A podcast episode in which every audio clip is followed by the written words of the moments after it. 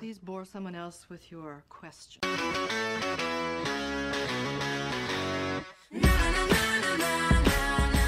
היי, אני תמר. ברור שיצאתי איתו ונפרדתי ממנו לא מזמן. השאיל לי את אל המגדלור של וירג'יניה וולף.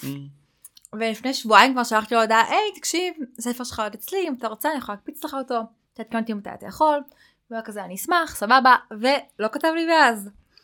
ואני ממש שמחה מזה, כן, כי זה אומר ש- I get to keep it. אחד הספרים הכי יפים שקראתי בחיים. אני מסכים מאוד. אה, אני בדיוק קניתי את אורלנדו, ואני Mm, כאילו, יופי, אז אני רוצה אותו אחריך. יופי, מעולה. אה, ואני אמיתי, והשבת קראתי את לוליטה. Mm, כי. אני לומד קורס בספרות שזה מין איך שהפמיניזם הופך לשוביניזם בשלב מסוים זה מין קורס על משבר הגבריות בפוסט מודרניזם האמריקאי זה שמו ומה שאנחנו עושים זה כאילו לימודי גבריות אנחנו קוראים ספרים שמדברים על גברים ומנתחים את הגבריות שלהם.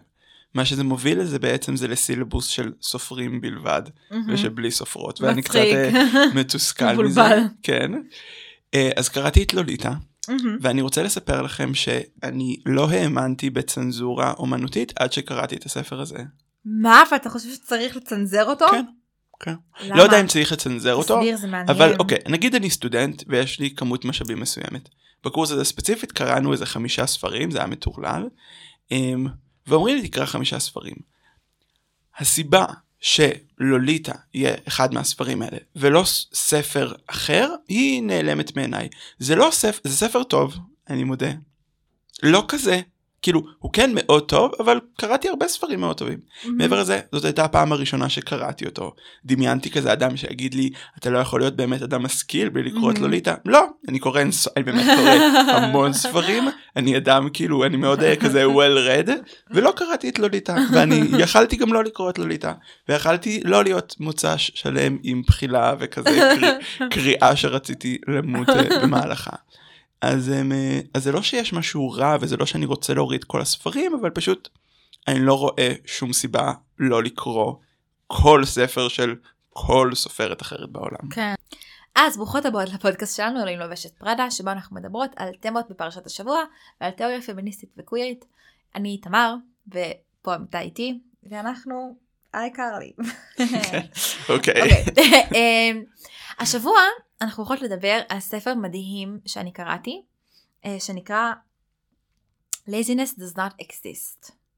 הספר הזה מנתח בעצם את הרעיון של עצלנות. ולפני שאנחנו נצלול על הדבר הזה, אני רוצה לשאול את אמיתי. אמיתי, האם אתה מרגיש עצלן? כן. גם אני. האם אי פעם לא הרגשת עצלן? לא. כלומר, גם אם עבדת ממש קשה על משהו, ברגע שהוא נגמר לא אמרת לעצמך איזה חרוץ אני, אני בן אדם חרוץ, אלא אמרת ניצחתי את העצלנות לאיזה שעתיים. אה, משהו בסגנון הזה כן. כן מין כזה יש תקופות שאני עושה בהם בחיים ויש את התקופות שאני כמובן עצלן בהם. אוקיי. אז כאילו, אני בן אדם עם המון איסורי אשמה על עצלנות, גם חינכו אותי מאוד להתייסר על עצלנות. אמ, ואני חושבת שלהגיד על מישהו שהוא עצלן, זה אחד הדברים הכי נוראים שאפשר להגיד על מישהו. כאילו, זה פשוט אומר, הבן אדם הזה, אין שום סיבה שהוא לא יעשה דברים עם עצמו, והוא פשוט בוחר מתוך רגש וחורבן שהוא עצלנות, לא לעשות אותם. אמ, אני חושבת שהפחד מהעצלנות זה גם כוח מניע מאוד גדול בחיים שלי, כלומר הפחד הזה בעצם מה שהוא אומר, זה יש בתוכי בנפש שלי כוח נפש עצלן, של עצלנות. והכוח הזה, אם אני לא אחזיק אותו קצר, כל החיים, כל הזמן, יחרב אותי מבפנים, ויגרום לזה שאני אמות בתחושה שלא עשיתי כלום עם החיים שלי. אוקיי? כן. אתה מזדהה. כן. בינתיים עם כל משפט כן. כן. הדבר הזה שלח אותי לכל מיני לופים של כל מיני חרדות וכל מיני...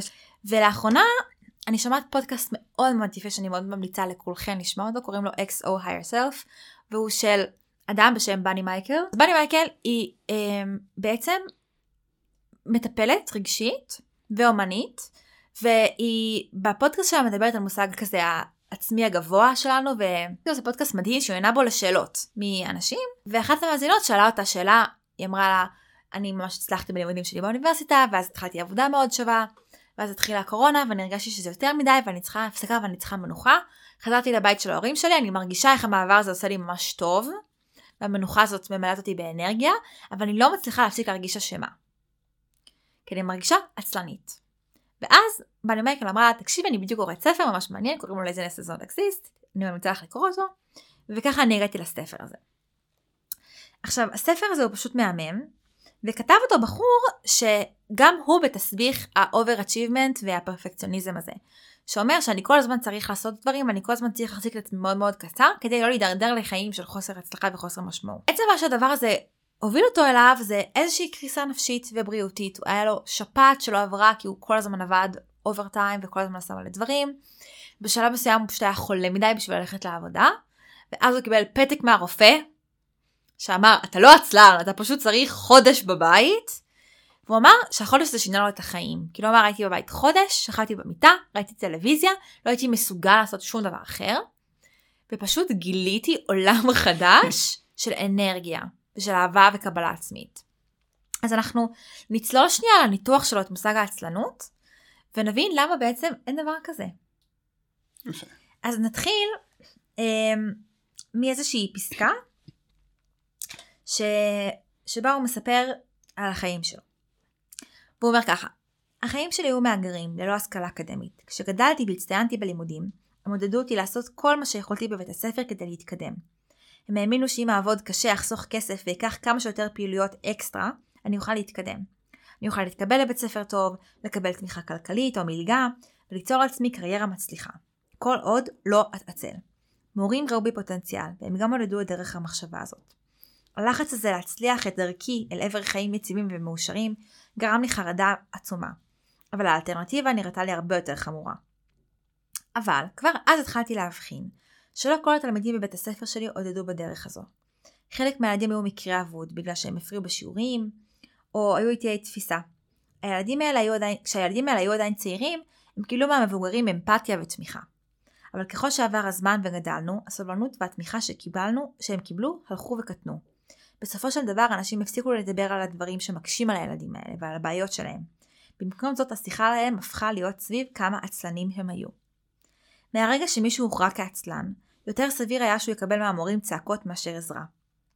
אם תלמיד היה עצלן, לא היה דבר שאפשר לעשות כדי לתקן את זה.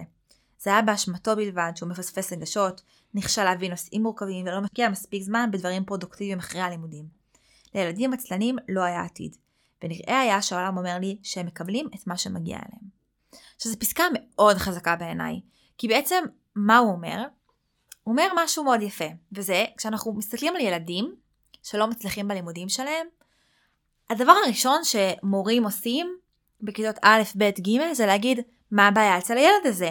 אמא שלי הייתה מנהלת בית ספר יסודי הרבה שנים ושמעתי אותה מנהלת מיליון שיחות כאלה עם מורות ועם יועצות. מה קרה לילד הזה שגורם לו לא להצליח להשקיע אנרגיה בלימודים שלו ולא להצליח להתרכז בכיתה? האם יש לו לקויות למידה? האם בבית שלו הסיטואציה הרגשית והמשפחתית היא מאוד מאוד קשה וכשהוא מגיע לבית ספר הוא צמא לתשומת לב? האם הילד הזה כאילו חווה איזשהו קושי בריאותי? האם הילד הזה חווה איזשהו קושי נפשי וצריך לשלוח אותו לפסיכיאטר או לפסיכולוג? ותמיד התשובה הייתה באחד מהאזורים האלה. כשאנחנו מסתכלים אנחנו לא מסתכלים על ילד בכיתה בגיל 5 אומרים הוא פשוט עצלן דפוק ומטומטם שלא עושה שום דבר עם החיים שלו. אנחנו אומרים כאילו ההורים שלו בדיוק מתגרשים ממש קשה לו לקום בבוקר מהמיטה כאילו ואנחנו רוצים שמורה נחמדה תיקח אותו לשיעורי ריפוי בעיסוק פעמיים ביום. כן. אבל כשהילדים האלה מגיעים לכיתה י"א כל הדבר הזה נעלם. האם ההורים של הילדים האלה עדיין גרושים? כן. האם עדיין יש להם לקויות למידה? כן. האם הם עדיין זקוקים לטיפול פסיכולוגי? כן. האם, לא יודעת, המשפחה שלהם עדיין במצב כלכלי מאוד קשה? כן. אבל עכשיו זה כבר לא מעניין אותנו. אם מישהו בכיתה י"א לא מצליח בלימודים, סימן שהוא פשוט עצלן. והקפיצה הזאת היא מכאילו להסתכל מאוד בחמלה על בני אדם ולשאול מה קורה להם בחיים שכל כך מקשה עליהם להתרכז במשימה הספציפית הזאת, או לאיזה מקום האנרגיה שלהם חייבת ללכת, וזה לא מאפשר להם גם ללמוד חמש יחידות מתמטיקה. אנחנו הולכים למקום של, שאומר בעצם דבר כזה, המושג של עצלנות מניח איזושהי תפיסת יסוד שאומרת שעל כל מכשול יש איך להתגבר. וההתגברות הזאת תלויה רק בכוח הרצון שלנו, כי עצלנות מניחה שאנחנו אמורים לעבוד על עבר המטרות שלנו ללא הפסקות, ללא מנוחות, ללא התחשבות בנסיבות החיים שלנו, ושאם נכשלנו, זה באשמתנו בלבד. דוח שלו בספר אומר הסופר שלו שבעצם עצלנות היא מילת קוד להרבה מאוד דברים אחרים שאנחנו מדחיקים. הדבר הראשון שהוא אומר, זה שעצלנות היא מילת קוד ל"אל תשימו לב", שמופעל עליכם כוח פוליטי שמדכא אתכם, אוקיי? יש מחשבה מאוד מאוד נפוצה שרואה בעניים ובהומלסים אנשים עצלנים. שאם הם היו מספיק מתאמצים, הם היו מרוויחים כסף, הם לא היו הומלסים, הם לא היו עניים. למעשה, גם הומלסים וגם עניים הם אנשים שעובדים ללא הפסקה. הוא נותן בספר דוגמה של הומלס, שזה ממש פקח את עיניי. הוא אומר להיות אדם חסר בית, זה אומר שאין לך רגע של מנוחה. מהרגע שבו אתה מתעורר בלילה משינה מאוד לא מספקת, אתה עסוק כל הזמן בהישרדות, בלהשיג כסף, בלהשיג מזון, בלברוח ממשטרה, בלמצוא מקום לישון בו, בלמצוא מחסה, בלמצוא מקום מוגן. אתה צריך להוכיח לרשויות שאתה מספיק יציב בשביל לקבל כל מיני אה, נדבות מכל מיני מוסדות צדקה וארגונים חברתיים. אתה במאמץ אינסופי. למעשה אתה לא יכול להירגע ולשחרר אפילו רגע. אנשים עניים הם אנשים שעובדים הרבה יותר קשה מאנשים במצב כלכלי עמיד ומעלה. אלה אנשים שעובדים הרבה פעמים ביותר מעבודה אחת. אלה אנשים שלא יכולים להרשות לעצמם עזרה בבית, הם לא יכולים להרשות לעצמם חופשות, לפעמים אפילו לא חופשים. יש אנשים שעובדים כל השנה, המון המון שעות ביום. הם עובדים הרבה יותר קשה מאיתנו, והם לא מצליחים לצאת ממעגל העוני הזה לא בגלל שהם עצלנים, אלא בגלל שיש מערכת חברתית שלא מאפשרת להם לצאת ממנו ולא מאפשרת להם לחיות בכבוד. אז זה דבר אחד. דבר שני, עצלנות היא מכסה על יש לי מכשול בחיים שאני לא יכולה להתגבר עליו. אנחנו מאוד אוהבים להאמין שכל דבר ניתן לפתרון בעזרת מספיק כוח רצון. אבל לא כל דבר ניתן לפתרון באמצעות מספיק כוח רצון. בוודאי שלא כל מכשול שאנחנו לא מתגברים עליו, אנחנו לא מתגברים עליו בגלל שאנחנו עצלנים. סבתא שלי עלתה מכורדיסטן בגיל 20, והיא לא יודעת לקרוא ולכתוב, עד היום היא בת 90 ומשהו כבר. היא אחת הנשים הכי חכמות וחדות שפגשתי בחיי. היא בת 95 לפחות, והיא צלולה באופן באמת קריפי כאילו. והיא הגיעה לארץ בגיל 20, שמו אותה לחיות באוהל במשך איזה 7 שנים במעברה. ניסו, ל... ניסו ללמד אותה לקרוא ולכתוב, ניסיון מאוד מאוד שולי, שלא באמת צלח.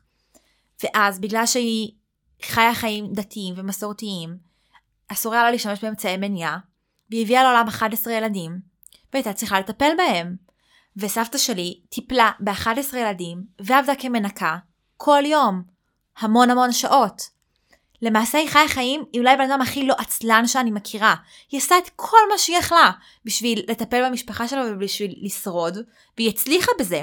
אבל לא, היא לא הפכה להיות אופרה ווינפרי, וזה לא בגלל שהיא לא כריזמטית או מעניינת או חכמה, זה בגלל שהחיים הציבו לה מכשולים שלא אפשרו לה להיות אופרה ווינפרי.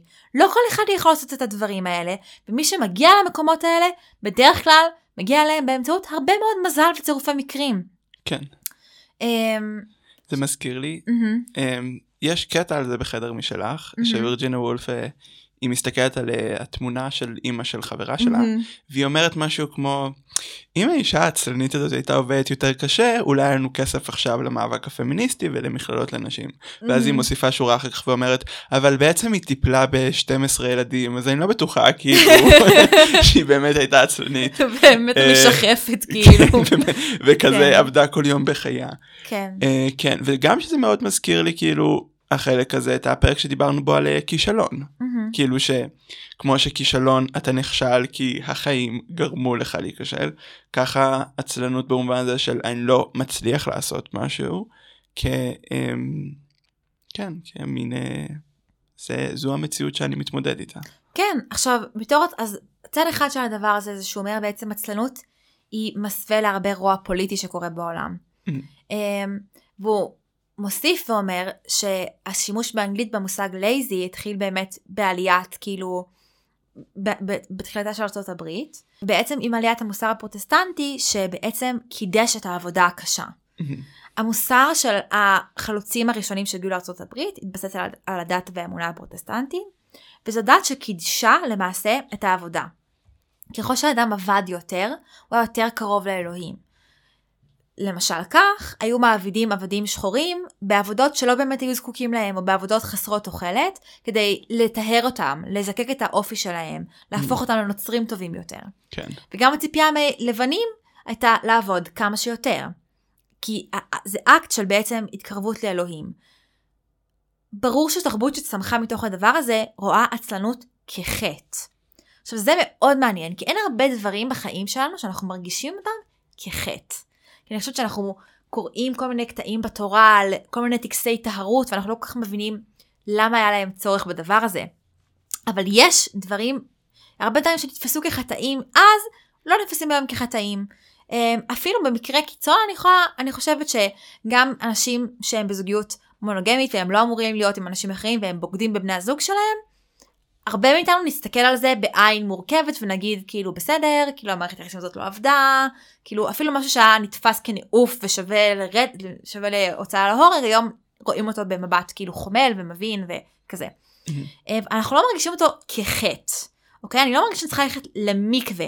כאילו, אני לא מרגישה שאני צריכה ללכת למקווה אם הדלקתי את האור בשבת. אני לא מרגישה צורך שאני להקריב קורבן אם לא קיבלתי את ההורים שלי. כאילו, התחושות הקמאיות האלה לא כל כך מסתובבות אצלנו. אני כן מרגישה צורך ללכת למקווה אם דחיתי משימה שבועיים ובסוף היא לא קרתה. כן. עצלנות היא חטא, בגלל שהיא נובעת מהתרבות האמריקאית, המושג הזה בעצם נובע מתרבות שמקדשת את העבודה, ובתרבות הזאת העבודה היא מצווה, והעצלנות היא חטא, היא פשע, היא דבר, היא פשע נגד האל. כאילו זה דבר סופר חזק, ואני חושבת שזה מסביר הרבה מאוד מהעובדה שעצלנות היא רגש שאני מתייסרת עליו הרבה יותר מכל דבר אחר שאני עושה. אם אני לא נחמדה לאנשים, אם פגעתי במישהו, אם פגעתי בעצמי, אם עשיתי משהו לא הוגן, אם זה שאני לא תורמת מספיק צדקה, או לא מתנהלת כלכלית מספיק נכון. הר... מעבר לכל הדברים הסופר חשובים האלה, אני מרגישה הכי הרבה אשמה על עצלנות. ואני חושבת שזה זה, זה הסבר מבריק וזה ממש ממש מעניין, וזה מוביל אותי לחלק הבא של מה שהוא אומר, שבו הוא בעצם אומר, עצלנות בפן הלא פוליטי היא פשוט שם קוד לאנושיות. בני אדם לא יכולים לעבוד ללא הפסקה. הם לא יכולים. הם צריכים לישון, הם צריכים להתבטל, הם צריכים לבהות, הם צריכים לעשות אמבטיות ארוכות, הם צריכים לשתות עם חברים שלהם, הם צריכים ללכת לסבא וסבתא שלהם, הם רוצים לקנות בגדים בקניון, כל הדברים האלה שאנחנו תופסים אותם הרבה פעמים כלא לעבוד. שוב, אנחנו נכנסים לאיזושהי מערכת מחשבה שבה כל מה שהוא עבודה הוא ראוי, וכל מה שאינו עבודה הוא לא בסדר. לא רק שהוא לא טוב, אלא הוא רע, באופן אקטיבי כאילו. כן. Um, והוא אומר, לא, כשאנחנו מתחילים להרגיש עצלנים, הרבה פעמים אנחנו יכולים לעצור את עצמנו ולשאול, מה בעצם אני מרגישה? זה קצת כמו שילדים אומרים משעמם לי, אמא משעמם לי, וכל מיני מומחים להורות אומרים שמשעמם לי זה שם קוד להרבה דברים. כאילו משעמם לי זה, לא, אני לא מקבל מספיק תשומת לב, אני לא מבין מה קורה פה, אני עייף, אני רעב, אני רוצה הביתה. כאילו אז באותה מובן שמבוגרים אומרים אני פשוט עצלנית, זה שם קוד להרבה הרבה תחושות אחרות שהם אסור להם להרגיש אותם, כמו אני ממש צריכה לנוח, כמו הספר הזה, אני לא מתעצלת לקרוא אותו, הוא פשוט לא מעניין אותי. כמו, אמ, אני ממש לא יודעת איך להמשיך עם העבודת תזה שלי. אני לא פשוט מתעצלת לכתוב, נתקעתי, אני במבוי סתום. כן. כאילו, אמ, והתשובה לכל הדברים האלה הרבה פעמים היא תשובה של מנוחה ופנאי. אנחנו זקוקים למנוחה ופנאי בשביל להתטען באנרגיות וגם בשביל לקבל השראה. והמחשבה שאנחנו יכולים לחיות חיים נטולי עצלנות, שבהם ברגע שאני מניחה פרויקט אחד, אני מתפנה לפרויקט אחר, היא מחשבה שהיא לא מותאמת בשום צורה לריאליה של בני אדם, וכל המחקרים בתחום בשנים האחרונות מראים את זה. למשל, הוא מביא שם מחקר מאוד מעניין על בזבוז זמן בעבודה, על גלילה בטלפון. המחקרים האלה זה מחקרים שנעשו ב... כבר בהיקף מאוד גדול, כי זו תופעה מאוד רחבה. ונאמר שם שעובדים מבזבזים מיליוני שקלים למעסיקים שלהם על, על הזמנים שבהם הם אמורים לעבוד, אבל הם גוללים בפייסבוק או באינסטגרם או בטיק טוק או משהו כזה. או עושים שופינג באמזון בזמן העבודה. ומה שהוא אומר שם זה כמה דברים. קודם כל, אין דרך לעצור את זה. גם במרחבים שכל הטקטיקות שניסו לעשות בארגונים בשביל לשנות את הדבר הזה נכשלו. ב', הוא אומר, לפני שלאנשים היה פלאפון, אנשים היו פשוט הולכים לדבר עם חברים שלהם ליד ה cooler, או הולכים לשירותים לחצי שעה, או עושים סנדוויץ' ממש מושקע במטבח. אנשים עובדים חייבים מנוחה והפוגה. וזה, ו- ואם אין להם פלאפון, הם עושים את זה בדרכים אחרות. זה לא בזבוז זמן של מעסיק, ולא בזבוז כסף של מקום עבודה, זה פשוט, אתה מעסיק עובדים, לא רובוטים. עובדים צריכים את ההפוגות האלה. והדבר הבא שהוא אומר שהוא מאוד מעניין זה שלמעשה אחרי הפסקה קצרה של גלילה באינטרנט, אתה חוזר לעבודה שלך הרבה יותר מפוקס. בגלל שהמחשבה הזאת שאפשר להתרכז באותו דבר לאורך זמן ללא הפוגה, היא מחשבה לא הגיונית. עוד פעם, לא מותאמת לריאליה של להיות בן אדם. למעשה אנחנו צריכים הפסקות של חוסר ריכוז, להסיח את דעתנו, לעשות רגע משהו אחר, ואחרי שאני גולדת בפלאפון כמה, ש... כמה דקות, אני חוזרת למשימה בעבודה שלי הרבה יותר מרוכזת. ולמעשה זה אפילו משפר את הביצועים שלי. כן. אני, יש לי הרבה דברים כן. לומר על מה שהיה פה. כן. אמרתי. אוקיי. הדבר הראשון והכי פשוט בעיניי בנוגע לשעות עבודה, אמ, זה שצריך פשוט לצמצם אותם. כאילו, אני מדבר על זה הרבה עם אה, גיסתי שהיא אמרה לי שכל האימהות שהיא מכירה, הן פשוט עובדות יותר טובות, כי הן עובדות עד שלוש בצהריים, ואז הן הולכות אה, הביתה, כן. כאילו הרבה נשים שעובדות במשרד זה, ואני חושב שגם רוב המחקרים מראים שבאמת אין הבדל במידת אפקטיביות, אז זה חשוב לזכור שיותר שעות לא שווה, כאילו, הרבה פעמים יותר שעות, זה אומר שאתם פחות אפקטיביים ולא שאתם יותר uh, עובדים. אז זה, בואו נשים את זה כהנחת יסוד, uh, כשאתם, גם כשאתם רוצים להיות האדם הכי יעיל ולא עצלן בעולם.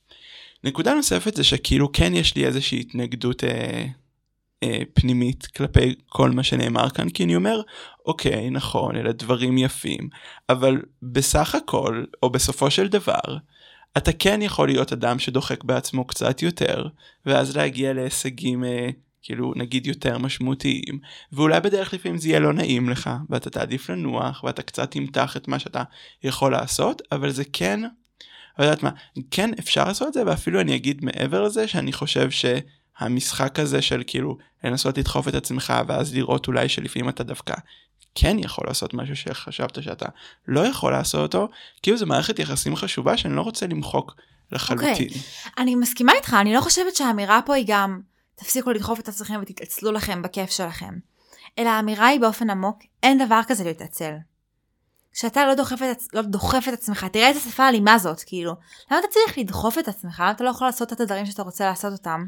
לפעמים יש דברים נגיד שאני לא רוצה לעשות אבל הם טובים ביחס למטרה שלי אם אני רוצה לעשות תואר במדמח נגיד ויש בדרך קורסים שהם משעממים מאוד וקשים מאוד וזה לא יהיה קשור לעבודה שלי בעתיד כאילו זה שאני לא אוהב את זה זה לא אומר שאני לא אהנה בעתיד אבל כרגע זה אני לא רוצה לעשות את זה זה לא מעניין אותי אז אני לא אפתח ואעשה את התרגילים ואני כן צריך מין לגרום אני כן צריך משמעת עצמית כדי אוקיי, לעשות את אז זה. אני אגיד על זה שני דברים. קודם כל אני אחזור לנקודה הראשונה שלי, שזה להגיד אין דבר כזה עצלנות. כשאתה מתעצל לעשות משהו, למשל את הקורס סטטיסטיקה הזה, שאתה לא באמת צריך אותו, אתה לא מתעצל לעשות אותו. הקורס הזה לא כל כך רלוונטי למה שאתה מנסה לעשות. ויש בעיה אולי במערכת, אתה מבין? כאילו אולי כדאי שיורידו את הקורס הזה מה- מסילובוס השיעורים. עכשיו אני לא אומרת צריך כולם, כל פעם שאנחנו מרגישים קצת צנות למרוד במערכת, אבל לא, זה מצביע על בעיה.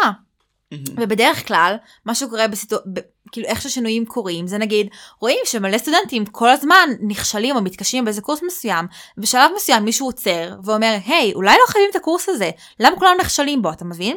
כי אם נסתכל על כל הסטודנטים שנכשלים בסטטיסטיקה ונגיד הם פשוט עצלנים, אז לעולם נמשיך עם הקורס הזה, ואם נגיד, רגע, למה כולם נכשלים? האם זה כי הם צריכים בעצם לכסות איזושהי רמה מתמטית שלא נתנו להם בתיכון? אוקיי, בואו נוסיף קורס כזה. האם זה כי הקורס הזה באמת מאוד לא רלוונטי לשדה שבו, שבו התלמידים האלה מתעסקים, ואולי כדאי להוריד אותם מהסילבוס? סבבה, אתה מבין? כאילו, ובאותה מידה, כשאתה מתעצל לעשות משהו, מה שאתה צריך לעשות זה לא לוותר על לעשות אותו, אלא להגיד לעצמך, מה באמת אני מרגיש? האם אני מפחד מהדבר הזה? האם הוא מאיים עליי? האם הדבר הזה, אה, לא יודעת, משעמם אותי מאוד? האם הדבר הזה אה, יושב לי על איזושהי נקודת טראומה מהילדות שלי? ולמה אתה צריך לעשות את הדבר הזה? כי כל אחת מהמסקנות האלה תוביל אותך על דרך פעולה אחרת, שמותאמת באופן יותר ריאלי לצרכים שלך. אם הדבר הזה מאיים עליי, למשל מתמטיקה זה דבר שמאיים עליי, אז אני צריכה לעבוד על תחושת הפחד שלי במתמטיקה. אם אני, אם היא יושבת לי על פחד מהילדות, כי לא יודעת, אה, המורה שלי למתמטיקה הכה אותי, אז אני אלך לפסיכולוגית שתעזור לי להתמודד עם הטראומה הזאת, ואני מבין שהטראומה הזאת מפריעה לי לתפקד. אם הדבר הזה הוא מאוד משעמם אותי, אז אולי כדאי שאני אכנס לערוץ היוטיוב ואני אנסה לראות מה כן מעניין אותי במתמטיקה ולמצוא את העניין שלי בתוך הדבר הזה.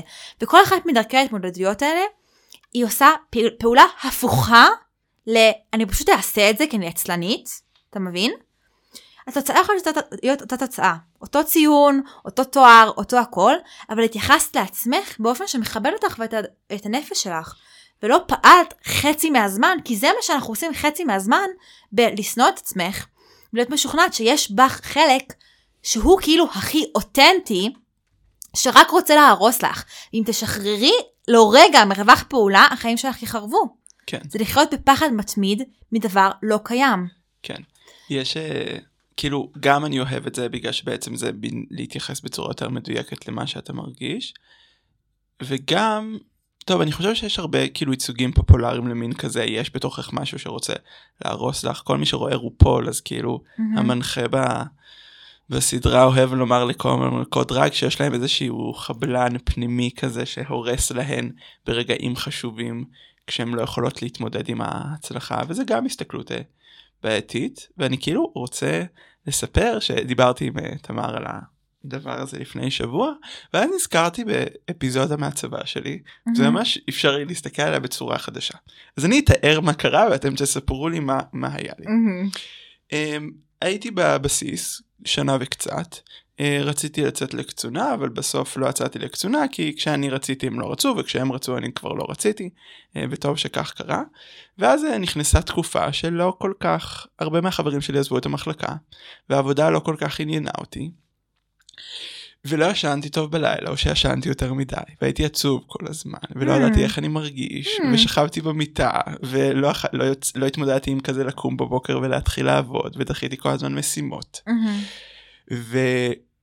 וכל הזמן כעסתי שגם על עצמי שאני לא עובד מספיק וגם על המפקדת שלי של מין כזה תתני לי משימות תפעילי אותי כאילו מהמם. אני תקוע ואני מתעצל אז תכריחי אותי לעבוד. ואז באמת הייתה לי שיחה איתה והיא אמרה לי בשיחה באיזה סיכום של כזה תקופה של חצי שנה שהייתי בה מהמם. ככה אה, שבאמת אני מאוד התעצלתי בבסיס oh my god. בתקופה האחרונה ושאני אדם מאוד מוכשר ופתאום בחצי שנה האחרונה לא רואים אותי וכאילו תעבוד תזוז שבעצם היית בדיכאון? כן וכאילו לא אבל באמת אני אומר שכאילו באמת האפשרות להסתכל על זה מחדש וכאילו אני באמת היה לי בראש בנרטיב שלי על החיים שלי היה לי בראש שבצבא הייתה לי תקופה במשך שישה או שבעה חודשים שלא התקדמתי לא עשיתי כלום זה מין ריק או מהמם. אזור של מוות בחיים שלי אה, שאני אחראי עליו כי הייתי יכול אה, לעשות קורסים בקורסרה או לקרוא מלא ספרים או מהמם, כזה מהמם. לעשות מלא דברים עצמי מהמם. אבל לא עשיתי את זה רק כל הזמן חיכיתי שהזמן יעבור וראיתי כן. אולי קצת סדרות בנטפליקס וכזה כן. ישנתי עשר שעות. אז אני רוצה להגיד שני דברים על זה. אחד, מה זה דברים, מה זה לעשות את הדברים? מה אנחנו מחשבים דבר שעושים אותו, ומה אנחנו מחשבים לא מדברים עליו כדבר שעושים. לראות סדרה בנטפליקס זה דבר שעושים? לא. לא. כי הוא קשור איזו סדרה אבל לא. למרות שסדרות בנטפליקס הן מקור השראה, למרות שהן דרך מרכזית שלנו להתחבר לאנשים, להרגיש חלק מתרבות, לקבל, להבין המון דברים על עצמנו ועל החיים שלנו, להירגע בסוף היום, להתרגש, לתת אאוטלט לרגשות שלנו שאנחנו לא מצליחים לתת לו אאוטלט בדרכים אחרות. כן, למרות כל השירות העצום של לראות טלוויזיה עושה לנו, והוא עושה לנו שירות עצום בחיים, זה לא נחשב דבר שעושים. לבהות בתקרה של האמבטיה זה דבר שעושים? לא. לקרוא ספר טראש זה דבר, זה ספר שקראתי? לא. כאילו, אם יש לי מבחן וישבתי עם חברה במקום, האם עשיתי משהו? לא. למרות שעשיתי משהו. ישבתי עם חברה שלי, ודיברנו על דברים, והייתי בן אדם חברתי ואוהב, תחזקתי את הקשרים שלי. אנחנו נמצאים בחברה חולה, שלא מוכנה לקבל שום פעילות, שלא באופן ישיר משלמים שכר עליה, היא לא נחשבת עשינו דבר. וזה פשוט פסיכי. זה פשוט לא נורמלי. כן. זה לא נורמלי. כאילו, אני אגיד שאני חוויתי את זה בחיים שלי, כי כל פעם שהתעניינתי במשהו, הרגשתי צורך לעשות מזה עסק. היה לי עסק לחלות, ועסק לבגדי ים סרוגים, ועסק למיליון, באמת, אני פתחתי כל מיני יוזמות בחיים שלי, פשוט כי לא הבנתי שמשהו יכול להיות חלק משמעותי בחיים שלי, גם אם אני לא ארוויח ממנו כסף. אם אני מכינה חלות מדהימות, אין צורך ללוש 9 קילו בצק כל יום שישי ולמכור את זה לאנשים, כמו משוגעת ברחבי ירושלים, בשביל שאני ארגיש שעשיתי משהו, כשאפיתי. אתה מבין? אני מבין, כן. זה מטורף לגמרי. ודבר שני שאני רוצה להגיד זה שבאמת בספר הוא מתייחס לשלושת הדברים שאנחנו בדרך כלל מתייחסים אליהם כעצלנות, וזה דיכאון, דחיינות ואפתיה. והוא אומר על כל אחד מהדברים האלה, הוא מסביר איך כל אחד מהדברים האלה הם למעשה ממש לא עצלנות. כאילו דיכאון זה מצב שבהרבה מהמקרים הוא גם מצב פיזי. כאילו, ותמיד יש לו סיבה רגשית ברורה. אדם עבר איזשהו משבר רגשי, עכשיו הוא מקדיש חצי שנה להתמודד איתו. כן, כי אלה ה fucking חיים מורכבים מהרגשות שלנו.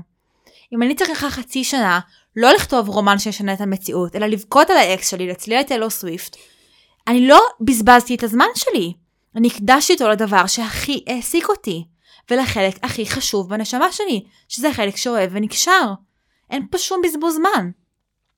ואם אתה היית צריך, ואם היה לך מאוד מאוד קשה לקום בבוקר, זה משהו שאני גם חווה בתקופות שאני בדיכאון, אז אתה לא היית עצלן, אלא פשוט לא הצלחת להירדם הרבה מאוד זמן, או היו לך סיוטים מחרידים שעברו רק ב-6 בבוקר ואז היית צריך לישון עוד פעם עד 10. לא יודעת, אלה דברים שקורים לי בתקופות דיכאוניות שלי. אתה לא פשוט עצלת לקום, אתה עברת משבר רגשי שהיית צריך להקדיש זמן ללעבור אותו. אז זה, זה בקשר לדיכאון. עכשיו הוא מגיע לדחיינות, שזה דבר שאנחנו מסתכלים עליו הרבה פחות בחמלה. הוא אומר, כשמחקרים מראים שאנשים פועלים בדחיינות כמעט ורק בדברים שחשובים להם מאוד. כלומר, ככל שהמשימה תהיה יותר חשובה, ככה תהיה יותר דחיין לגביה. אתה לא דחיין לגבי להטעין את הפלאפון שלך. אתה לא דחיין לגבי לעשות פיפי. אתה לא דחיין לגבי דברים זוטרים שאתה לא תופס כמגדירים את הערך שלך. אנחנו מתחילים לפעול בדחיינות כשהמשימה מאיימת עלינו. ואז אנחנו נכנסים למעגל הפרפקציוניזם שהוא מעגל של כאילו התלהבות, של רצון מאוד מאוד גדול לעשות את הדבר הזה. אפילו באיזשהו מקום אנחנו משליכים על הדבר הזה את כל הערך העצמי שלנו. אנחנו מגיעים לכזה היי רגשי שמקפיא אותנו, ואז אנחנו נמצאים במצב של קיפאון. ומהקיפאון אנחנו יוצאים רק ברגע האחרון, בדרך כלל, ואז התוצר שהפקנו הוא לא כל כך טוב. בגלל שהוא לא כל כך טוב, או לא טוב כמו שהוא יכל להיות, אנחנו מתחילים להרגיש אשמה. והאשמה הזאתי מזינה את המעגל, כי בפעם הבאה שנקבל משימה אנחנו נגיע אליה כבר מראש בתחושה שאנחנו חייבים הפעם להצליח. אה, והדבר הכי מעניין שהוא אמר זה אפתיה. כשאנשים אומרים פשוט לא כזה אכפת לי. שזה כאילו עצלנות נטו. פשוט לא כזה אכפת לי, אני לא עושה את זה כי לא כזה אכפת לי מזה. פה הוא אומר, כשמישהו אומר לא אכפת לי ממשהו, והמשהו הזה הוא קלירלי חשוב, צריך לשאול את עצמנו, מה קרה לבן אדם הזה שגרם לו לחשוב שהדבר הזה הוא לא רלוונטי אליו? מה קרה למי שאומרת כאילו, אני פשוט לא רוצה קשרים רציניים כי לא כזה אכפת לי כאילו ממערכות יחסים. מה קרה? מה גרם לה להרגיש שמערכות יחסים זה לא דבר שרלוונטי אליה בכלל? מה קרה למישהו, ש... לתלמיד שאומר, לא כזה אכפת לי ממתמטיקה? מי גרם לו להרגיש שמתמטיקה והוא זה דברים שהם פשוט לא קשורים ואין סיבה שהוא יצליח בהם? כאילו, וזה דבר שמתחבר לי מאוד לפמיניזם, שהרי נערות אומרות, לא כזה אכפת לי, וגם נערים, ממיליון דברים. כאילו, מה, אתה לא עצוב שחברה שלך נפרדה ממך? לא, לא כזה אכפת לי. האם באמת לבחור הזה לא באמת כזה אכפת? לילד בן ה-16 הזה? אכפת לו מאוד. הוא פשוט גרמו לו להרגיש שהרגשות שלו הם לא רלוונטיים לאיך שהוא אמור לתפקד. האם לנערות צעירות באמת לא כזה אכפת ממקצועות מדעיים וריאליים? לא, פשוט נתנו להם את התחושה מגיל חמש שזה לא בשבילם ושזה הופך אותם ללא סקסיות ולא נשיות ושאף אחד לא ריצה אותם אם הם יעסקו במקצועות האלה. אמ, אני חושבת שזאת מחשבה ממש מעניינת כאילו. כן, אני מסכים.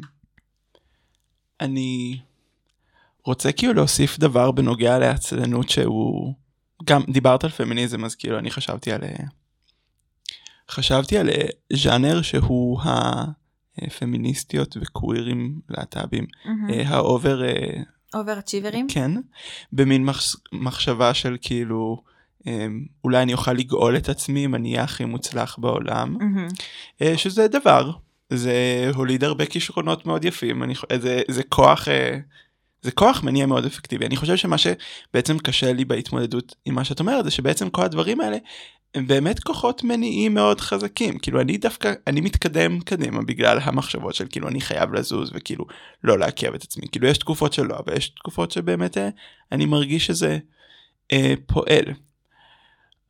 אבל, אבל אני חושב שכאילו נגיד המסקנה החוזרת שחוזרת שוב ושוב זה שבאמצעות זה שאתה תהיה התלמיד הכי טוב בכיתה, לא יודע, איתמר, אתה לא תשמיע את ההומופוביה בעולם. מהמם. באמצעות זה שאת תהיי הכי טובה בכיתה במתמטיקה, או שאת תהיי הכי טובה בתואר שלך, זה לא יגרום לזה שהחלקים בך שאת פחות אוהבת בעצמך, הם ירפאו. ייעלמו.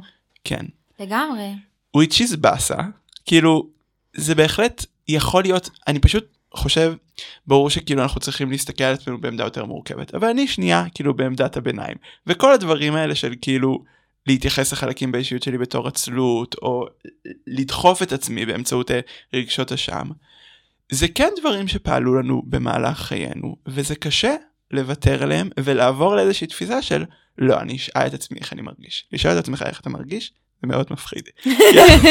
כי- אז פתאום אתה מרגיש מלא דברים. אמ, והתקופה כן. הזאת של כאילו, התקופה הזאת שאתה מתחיל לשאול את עצמך איך אתה מרגיש, זה כאילו לבכות חמש פעמים ביום. אמ, כן. וסבבה, כאילו אנחנו איתכם. קודם כל, אתה צודק במובן שכאילו כשאנחנו פוגשים מנגנון הגנה שכאילו הגן עלינו המון שנים מהחיים שלנו, אנחנו באמת צריכים גם להגיד לו תודה ולכבד אותו. להגיד, להגיד כאילו זה המנגנון שהגן על המון אנשים ועשה לי הרבה טוב בתקופות מסוימות בחיים שלי. אמ, אבל אני חושבת שאתה, אני לא מסכימה עם התפיסה הזאת שלך.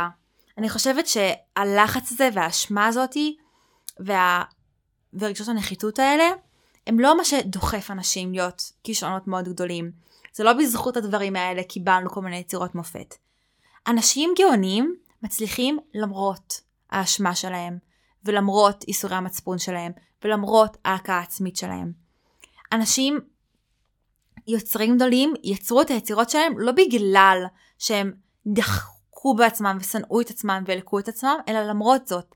הם הצליחו למרות השנאה העצמית הזאת, ולמרות הפחד הנוראי הזה מכישלון, ולמרות המחשבה שאם הם לא ייצרו, אין להם ערך בעולם, למרות כל הדברים האלה שעיכבו אותם, שאבו מהם אנרגיה, והזיקו להם, למרות זאת, הם הצליחו ליצור את יצירות המופת שאנחנו מכירים. שזה דבר אחד, אני מאוד מאוד מאמינה בו, כאילו. כשאנחנו מרגישים שאנחנו עושים מאמץ, ואנחנו מקריבים קורבנות מאוד מאוד מאוד גדולים בשביל איזושהי מטרה, יכול מאוד להיות שהמטרה הזאת נמצאת בחיים שלנו למרות כל המאמצים האלה, ולא בגלל.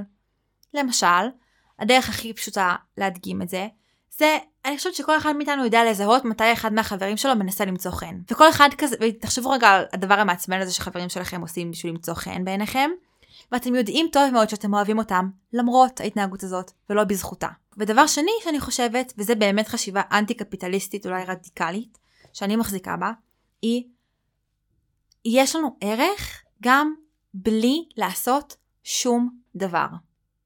שום דבר. גם אם אני לא אכתוב שום ספר, ואני לא אפרסם שום תיאוריה, ואני פשוט אהיה בן אדם שחי לו את החיים שלו, ואוהב את האנשים שהוא אוהב, ועושה דברים נחמדים, ויש לו חתול וגינה קטנה, ורואה טיק טוק שעה ביום, עדיין החיים שלי מלאי משמעות, והם חשובים. זו תפיסה שאני חושבת שאנחנו צריכים לשאוף אליה, כאילו. ואם, ו- וזה מוביל אותי לנקודה השלישית שלי, והיא, כשאנחנו מדחיקים את הרצונות השליליים שלנו, אנחנו גם חוסמים את הרצונות החיוביים. כן. ככל שאנחנו מכריחים את עצמנו לעשות דברים שאנחנו לא באמת רוצים לעשות, ככה הגישה שלנו למה שאנחנו באמת רוצים לעשות קטנה. כשאנחנו מגיעים למצב בחיים שבו אנחנו אומרים, אני לא יודעת מה אני רוצה, סימן שאת עושה הרבה יותר מדי דברים שאת לא רוצה לעשות. וברגע שתפסיקי לעשות את כל הדברים האלה, את תגלי פתאום שיש דברים שאת כן רוצה לעשות. ושאותם את עושה בחשק מאוד גדול. והדוגמה הכי מובהקת שלי, הפודקאסט הזה. אני כאילו, הייתה לי איזושהי מחשבה שאני צריכה להיות אקטיביסטית משנת עולם, שאני צריכה להתחיל להיות חלק ממאבקים חברתיים, שאני צריכה להתחיל להוביל כל מיני שינויים בחברה. כל אלה מטרות נעלות וטובות מאוד. וכל הזמן הרגשתי שאני לא עושה מספיק, והייתי במעגל הקיפאון של הדחיינות ובדבר הזה במשך שנים מהחיים שלי, שכל הזמן גרם לי להרגיש שלא משנה מה אני עושה, אני לא עושה מספיק טוב. ואז נכנסתי לדיכאון, והדיכאון הזה היה בעצם תמרור עצור של הגוף והנפש שלי, שאמרו, תפסיקי לעשות את כל הדברים האלה שאת לא רוצה לעשות. ואנחנו לא ניתן לך בחירה, פשוט לא תוכלי לעשות את זה, כי לא תצליחי לקום בבוקר. והלא להצליח לקום בבוקר הזה, פתאום שחרר אותי מהמון המון דברים, מהמון המון רצונות מזויפים שלי, שלא באמת רציתי אותם, והכרחתי את עצמי לעשות אותם. ואז נכנסתי לתקופה שבה אמרתי לעצמי, אני עושה רק מה שבא לי. אם לא בא לי לעשות משהו, אני פשוט לא עושה אותו. לא בא לי להיפגש עם החברה הזאת, אני לא נפגשת איתה. לא בא לי לקרוא את הספר הזה, אני לא קוראת אותו, ולא אכפת לי שכתב אותו הוסר. כאילו, אני עושה רק מה, שאני רוצה. ומה שהכי רציתי היה לעשות את הפודקאסט הזה שהוא פרויקט ללא מטרות רווח, בלי שום כאילו, אנחנו לא מרוויחים ממנו כסף, אנחנו לא מרוויחים ממנו יותר מדי רק תהילה. מוניטין. כן. כן, רק, אנחנו רק celebrities, כאילו. אמ, ואת הפרויקט הזה אני עושה בחשק. כן. אני עושה בחשק, אני עושה אותו כי בא לי. כן, לפעמים יש רגעים שבהם אני צריכה להגיד לעצמי, אוקיי, תמר, עכשיו תכתבי מהלך לפרק, או עכשיו תכתבי פוסט, ולא תהיי בטיקטוק עוד שעה. אבל אני לא צריכה להכריח את עצמי באופן שגורם לי אשמה ובכי, ותחושה שאני לא מספיק טובה, ואני לא מספיק מגשימה את עצמי. לא, אני עושה את זה בקלות, זה כיף לי, זה קל לי, כי זה משהו שאני רוצה לעשות אותו. זהו, וכש... כאילו, ברור שאם אנחנו מתנהגים עם עצמנו, כאילו אם אנחנו לרגע נרפה ונעשה רק את מה שאנחנו רוצים, אנחנו לא נעשה כלום, אנחנו נכניס את עצמנו ללופ שאנחנו מנותקים מהרצונות שלנו, ואנחנו לא יכולים בכלל להגיע למקום הזה של עשייה מתוך רצון ואנרגיה. כן. כן. אמ, אוקיי, המסקנה שלי מהפרק הזה זה שלהיות מבוגר זה מאוד דורש מעצמך להבין את הרגשות שלך. כן. לא מגלים את זה, לא, פשוט לא אומרים לנו. אומרים את זה מראש. ואז גיל 16 דיכאון, וכולם כזה, למה צריכה טיפול למה- פסיכולוגי? כאילו, מה זה אתה... כן. כן.